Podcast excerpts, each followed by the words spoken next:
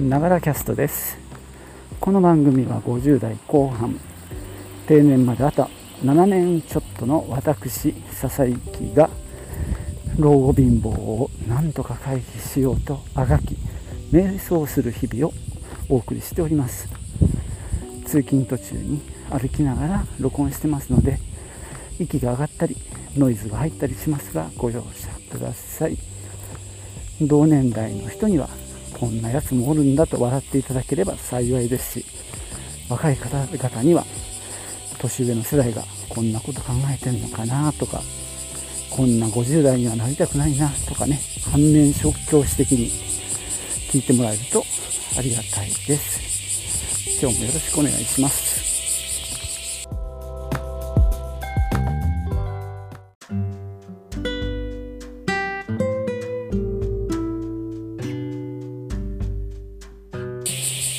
今日はねあの宮城に初めて台風が上陸したなんてニュースをやってましたけどね。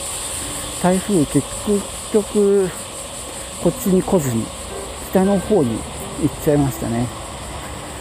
空はね結構雲が多くて不安定な感じなんですが今はね青空も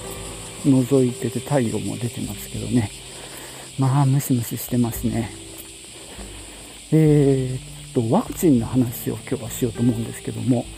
えー、静岡市の場合ですねもう65歳以上は始まっててで今度60歳以上もねあの予約 OK でもう打ってる人もいる状況なんですけどもそれ以下については、えー、っと僕は接種券は届いてるんですけどもまだね予約が始まらない。状態です。もともとはね8月2日に予約開始っていうアナウンスだったんですけどもちょっとそれが一旦白紙になってえー、っとその前にえー、っと60歳以上と60歳以下でなんだろう例の基礎疾患基礎疾患を持ってる人がまず予約が始まるそうです。で僕らみたいに60歳以下で基礎疾患がない人たちはまだねいつ予約開始っていうのがないんですね。一応静岡市がねそういう告知と受付をするサイトを特設サイトを作ってるので、まあ、そこでね情報は見れるし、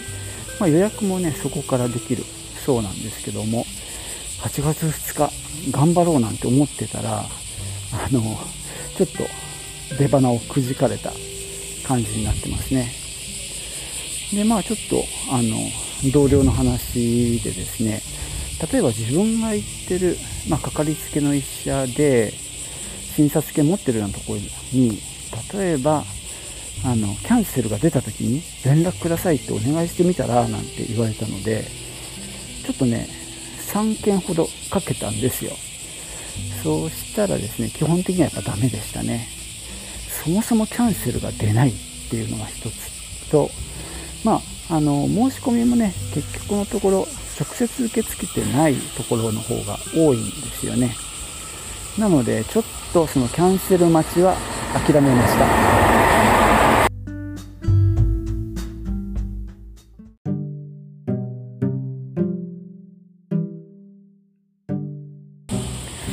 それでですねまあ実は直接申し込めるあのお医者さんもあるんですよ。で、まあ、市から配られた紙もしくはそのサイトの方にそのかかりつけ医のリストが載ってるんですけどもその中にね星がついてるのとついてないのがあって星がついてるのがその公式サイトからあるいはま公式のコールセンターからの予約になるんですけども星がついてないところはね直接電話かけて申し込めるみたいなんですね。それでねまあ僕がお世話になってるあの病院があるんですけども、まあ、そちらに、まあ、ダメ元で電話したところ受付可能だったんですね。でその接種券がありますかということでありますよって言ったらその60歳以下なんですけどいいですか？って言ったらいいっていうことでで今申し込むと8月の下旬って言われたかな。そうそうそう。なんでただしキャンセルはしないでくださいとかなり念押しされたんですけどね。でちょっとその時点では判断できなかったんで一旦公式の特設サイトに行って状況を確認してさっきのようにまだ自分の番の受付開始日が出てなかったのでまあこれはもう予約しちゃった方がいいなと思って再度ねそこのクリニックに電話して予約を取りました。8月の下旬ですね。で3週間後の2回目の日取りももう自動的に決まったんですけどね。なのでまあこの後公式の方でまあ僕が申し込める日が告知されてでいやそっちの方が早かったよみたいなことも可能性としてはあるにはあるんですけどもまあちょっと今の時点だとまあ公式の方からやってると遅くなりそうだなとは思ってます。まあこれはもうどっちが出るか分かんない。賭けみたいなもんですけどね。ただまあ予約ができたのでとりあえずはねなんか安心はしました。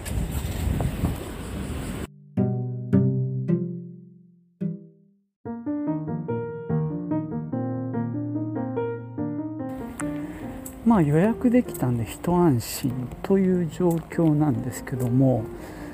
その後ですねインスタのアカウントで健康だよねっていうアカウントがあって私それをフォローしてるんですよ。そしたらねそこでちょっとねワクチンに対して懐疑的なことが書いてあったんですね。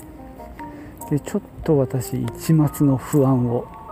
覚えてはいます。大丈夫かなって。で妻はね1回目もう打ってるんですけどもちょっとねなんとなく心臓が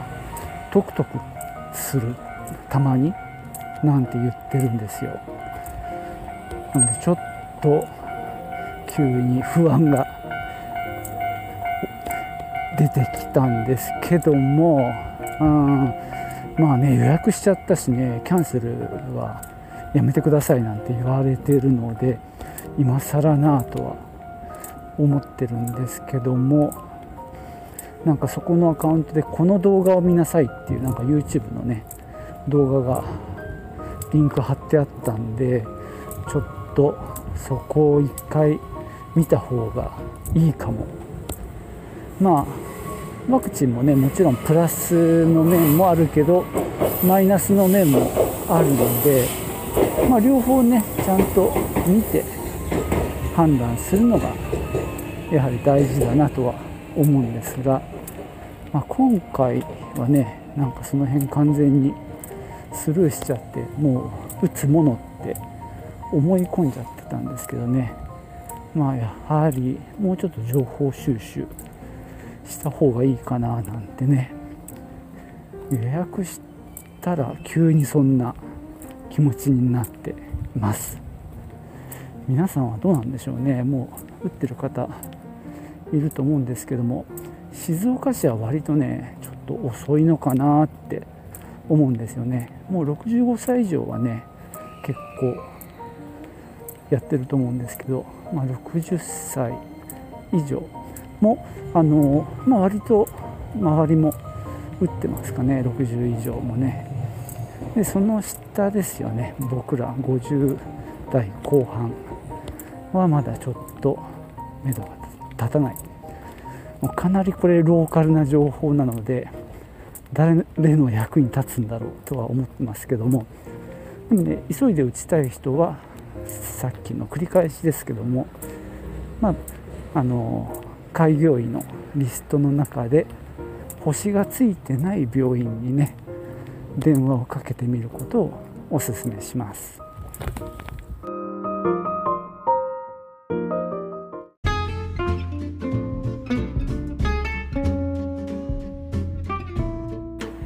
えー、と今ねその動画を途中まで見ました。50分ぐらいあるんですけどどうだろう？3分の2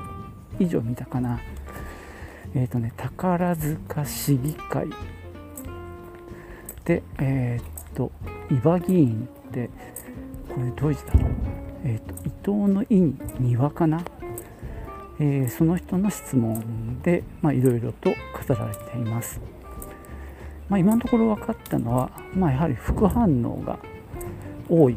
まあ、特に死亡例をね、えー、話をしてました。で、まあ、非常に、ま簡単に言うと、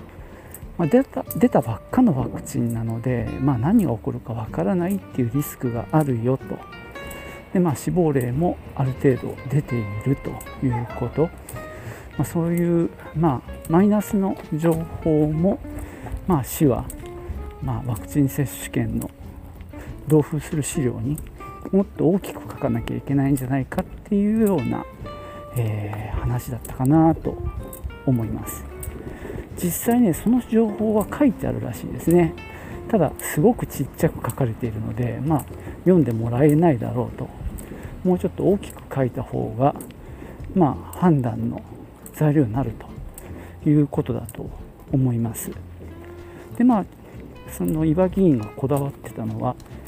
感染を防ぐんじゃなくって発症を防ぐんだということであのよくね有効率95%って言われますけどそれは発症率の、ま有効性らしくて感染については効果は不明ということが、まあ、これは厚生省も言ってることらしいです。なので感染はするけど、まあ、発症は抑える、まあ、僕自身はそれでも意味はあるかなと思うんですけども、まあ、勘違いして感染しないと思って、えー、生活習慣を元に戻すようなことがあると感染しちゃうよっていうことはあるかもしれないですね。あともう一つ面白かったのは有効率の算出の仕方なんですけどもまあある母集団があってで比較する母,、まあ、母集団2つの母集団で比べて、まあ、片方はワクチン接種でもう片方はプラセボっていって、まあ、あの効果のないものを打つんですね。つまり、まあ、偽か本物かは分かんないわけですよ。でその2つを比べた時のまあ、発症のあの数を比べたら、まあ、極端な話、えー、片方は100出たけどワクチン打った方は5だったっていうと100が5に減ったから95%だっていう意味での有効率。みたいです。ただまあ彼が鋭く言ってたのはそもそも母集団に対しての発症数が少ないんだよって話ですね。えっ、ー、とごめん。数忘れちゃったけどあのちょっとなんですよ本当に。23%みたいなものなんですね。あのワクチン打ってない場合。でワクチン打つとその数パーセントがさらにコンマ何パーセントに下がる。だからまあもともとまあ発症率あ発症率か発症率が数パーセントしかないものをものすごく減らすっていうところにまあどれだけのメリットを見いだすか。もともと低いんだからいいやっていう判断もまあありうる。ただそういった判断が今できないわけですね。情報がどうもその辺がまあ隠されてるというと変だけど出されてるけどちっちゃい文字だからね。まあこういう判断がしづらい状況だっていうような話でした。まあちょっと心は揺れますね。で若い人のなんだろうもともと打ってなくてもまあ死亡するリスクは低いらしいんですけども逆に若い人が打っちゃってのワクチンの副反応で重篤化する事例もあるみたいなんでまあなんだろう少ないリスクのために高いリスクのワクチンを打つっていう風な話みたいですね。まあ、これもね、あのー、本当どこまで信じればいいのかよくわからないってとこはあるんですが、まあ、ちょっとね確かに盲目的に信じてる信じすぎてるなっていう反省はあります。はい。そんなわけでね私はこれからどうするのか、えー、まだ迷ってますけどもまたね何か動きがあればこれご報告しようと思います。最後までお聴きいただきましてありがとうございました。ではまたね。チュース。